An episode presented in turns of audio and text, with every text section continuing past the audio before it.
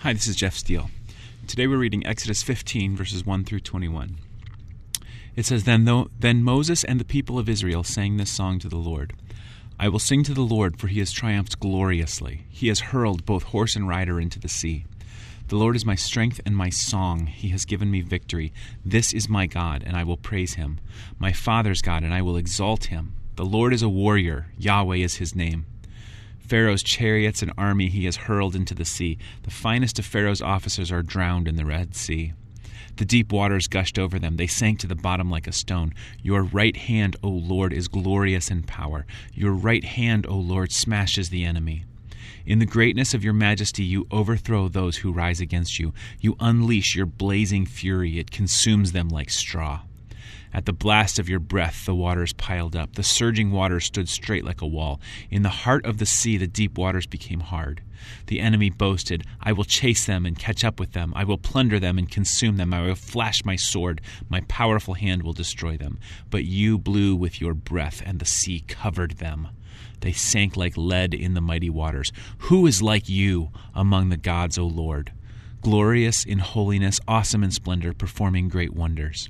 You raised your right hand, and the earth swallowed our enemies. With your unfailing love, you lead the people you have redeemed. In your might, you guide them to your sacred home. The peoples hear and tremble. Anguish grips those who live in Philistia. The leaders of Edom are terrified. The nobles of Moab tremble. All who live in Canaan melt away. Terror and dread fall upon them. The power of your arm makes them lifeless as stone until your people pass by, O Lord, until the people you purchased passed by. You will bring them in and plant them on your own mountain, the place, O Lord, reserved for your own dwelling, the sanctuary, O Lord, that your hands have established. The Lord will reign forever and ever.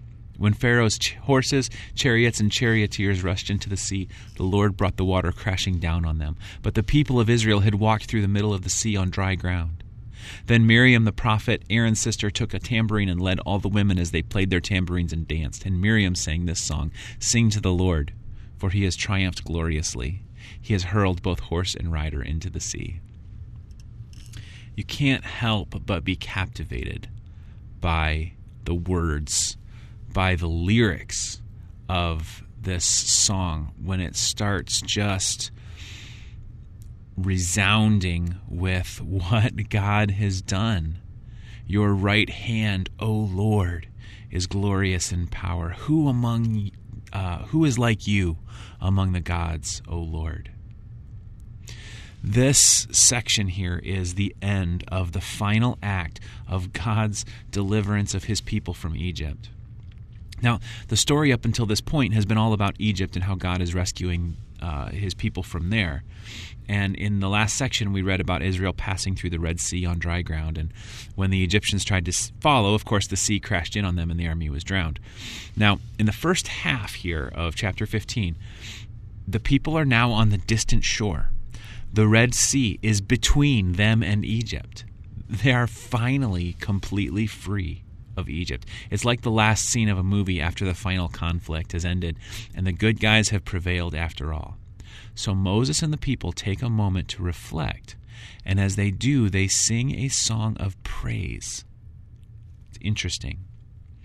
A few years ago, okay, almost 20 years ago, actually, um, there was an animated version of the story of Exodus that was released released in movie theaters.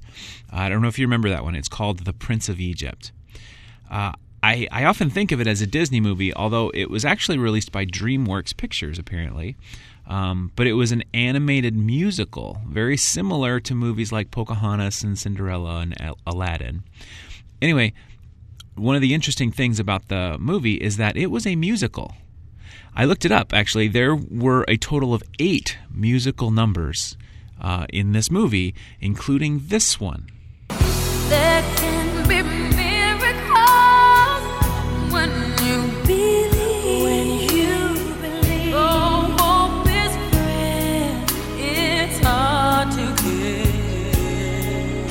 Do you remember that one? It's called When You Believe, and it was actually uh, then recorded by Whitney Houston and Mariah Carey. It reached number 15 on the Billboard Top 100 charts, and in 1999, it actually won Best Original Song in that year's Academy Awards. And it's interesting, but for a movie that was so heavy on music, uh, do you know at what point in the story that there was no singing? It was right here. right here after the Red Sea, there was no song in that movie. And I always thought that was funny because this is the place in the Bible. This is the only place in the Exodus where they actually did stop to sing a song. And I think it's interesting because when I think about the kinds of songs that get recorded and put on the radio, you know, there's kind of a certain goal in mind. Usually, uh, music like this is meant to entertain, or uh, an artist creates some kind of a, a, musical piece and puts it out there for the world to hear in the hope that somebody else will identify kind of where they were coming from and appreciate the music. And, and there's lots of, of different kinds of, of music, and, and what resonates with me might not resonate with you necessarily. Uh, you know, there's differences in, in style, certainly. But when it comes to singing songs together, singing songs of praise in particular with our faith family, an entertaining song is not really enough, is it? I mean, I hope that the music is nice to listen to uh, in our gatherings, but if that's all that it is, I'll I'll actually be very disappointed.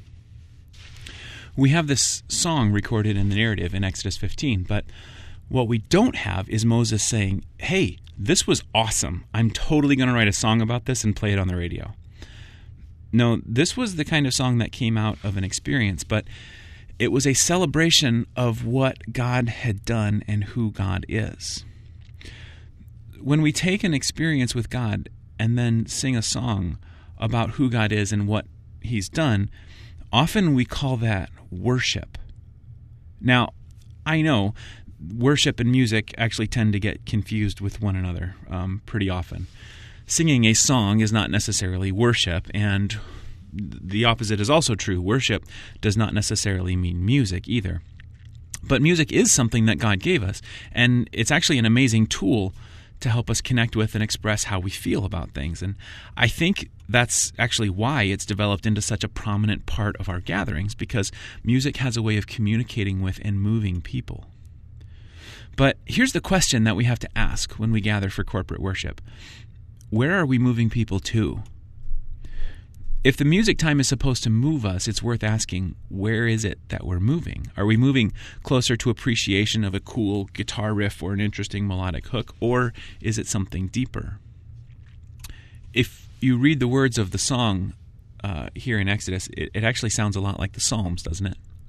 It celebrates not just that we're free, how amazing is the God who freed us. Let me read just that middle section again, starting in verse 11. Who is like you among the gods, O Lord? Glorious in holiness, awesome in splendor, performing great wonders. You raised your right hand, and the earth swallowed our enemies. With your unfailing love, you lead the people you have redeemed. In your might, you guide them to your sacred home when we read these words, I can't help but get caught up in the enthusiasm. This is a song born out of something that only God could do. And maybe that's the difference between this song and so many others that get played on the radio or that filled up that movie. This was not a song about something that just happened to a person, right? This is a celebration of who God actually is. See, all along, God has been leading his people step by step, so that when they reached this point in the story and they looked back, they would never, ever be able to say, hey, look what we did. When I think about our gatherings, I hope that we can be a collection of people who can't look around and say, man, look what we did.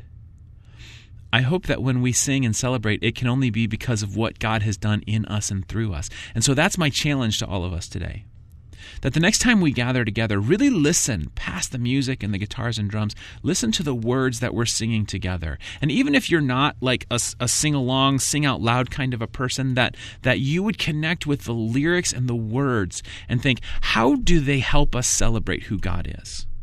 How do they help us to lean into what God is doing? This coming Sunday, we're going to, uh, one of the songs that we sing um, is going to be pretty familiar to us. And near the end, it it says these words here that I'd like to read. It's actually based on our text in Exodus. Uh, but as something of a closing, uh, brief closing prayer today, let me read these words because it says to God, You split the sea so I could walk right through it. You drowned my fears in perfect love. You rescued me, so I will stand and sing, I am a child of God. God, you rescued me. You rescued me. So, in return, help me to stand and sing because I am your child. Thank you, God, for that in your name. Amen. Have a great day.